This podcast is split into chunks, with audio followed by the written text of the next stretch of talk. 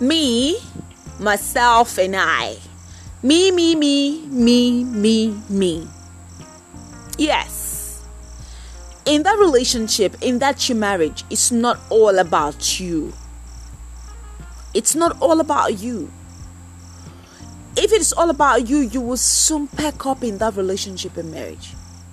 So for a durable relationship and marriage, you must come to that destination where you understand and know that it's not all about you. It has to be about something that is more than you. It has to be about something that is more than the two of you. It's not all about you. And that's how I welcome you to today's episode at Jillian Podcast. And I still remain your humble host, Ijeoma Lillian. And you already know what we're talking about today. And before I jump into this episode, a disclaimer. If your relationship becomes toxic or abusive, you can make it all about you this time. Yes, because you cannot be dead married. Your corpse cannot be married. And you can't change anything as a dead body. So when you when it becomes toxic and abusive, you can make it all about you. Yes, yeah, so I jump right into today's episode. It's not about you, baby. It's not about you, guy. It has to be about him. It has to be about something that is bigger than you. It has to be about something that is bigger than the two of you. And I'm going to be buttressing this point today by telling you a true life story. I met a frustrated young lady. What was your frustrations? I asked. She was. So many disagreements in my relationship. He doesn't have time for me. He always puts up actions and reactions that demonstrate his carelessness about me. He ignores me. He doesn't value me anymore. He doesn't care about the things I do. He thinks I'm a superwoman and doesn't think I deserve to be taken care of. And as such, he doesn't care as little to as asking about my well-being, either spiritually, emotionally, financially, and otherwise. He spends more time with other people and he calls it counseling. I feel like I'm less important to him.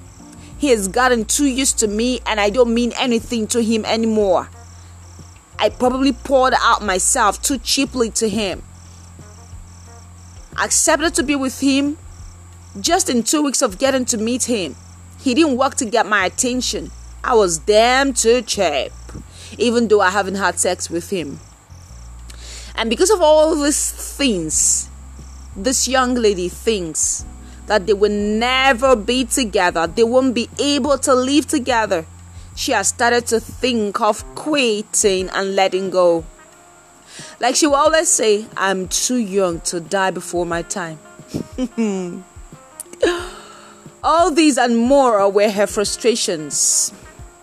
And one day, while she was deep in thoughts, this thirst led her to say some heartfelt prayers to God about all the pain and all the things she, has, she was facing. And while she prayed, her unheard words were silenced. The thoughts in her mind were silenced. And she could hear another thought that was not hers. And these were the thoughts that she heard. Yes, you are frustrated. You don't feel like you're treated right. You're angry and you want to fight for your right. How about thinking above yourself for a second and remove yourself from this equation? It has been all about you. That's why you have been frustrated.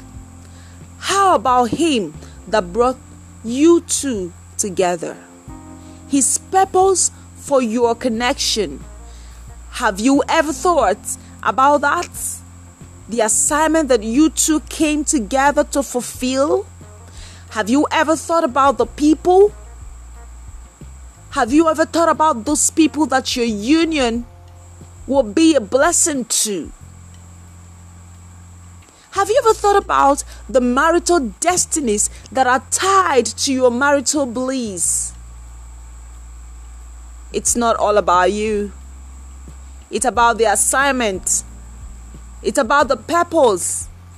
It's about the people. It's about the destinies. Hmm. And yes, these were the foreign thoughts that were going through her mind in the midst of these whole things. It's not all about you two. It's about something that is bigger than the both of you. And at this point, suddenly, everything that was a frustration to her disappeared. She was now willing and ready to fight for the bigger picture other than herself.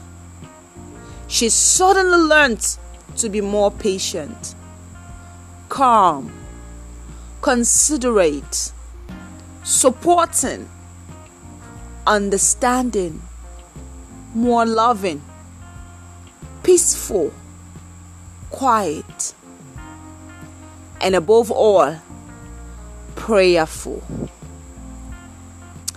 I'm going to be ending this episode by reading a scripture out to you.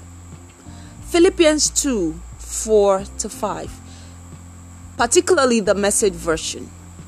Here it says, "Put yourselves aside and help others get ahead.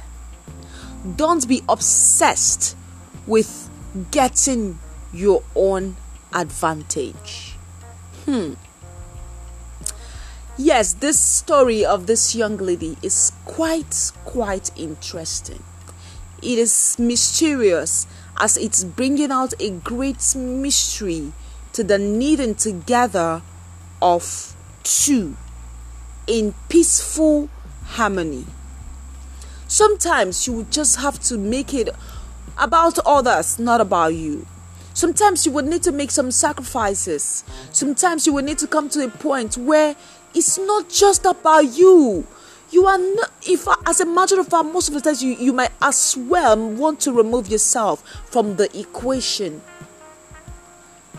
and put other people ahead. Did you hear what I just read in the Message version of Philippians two, four to five?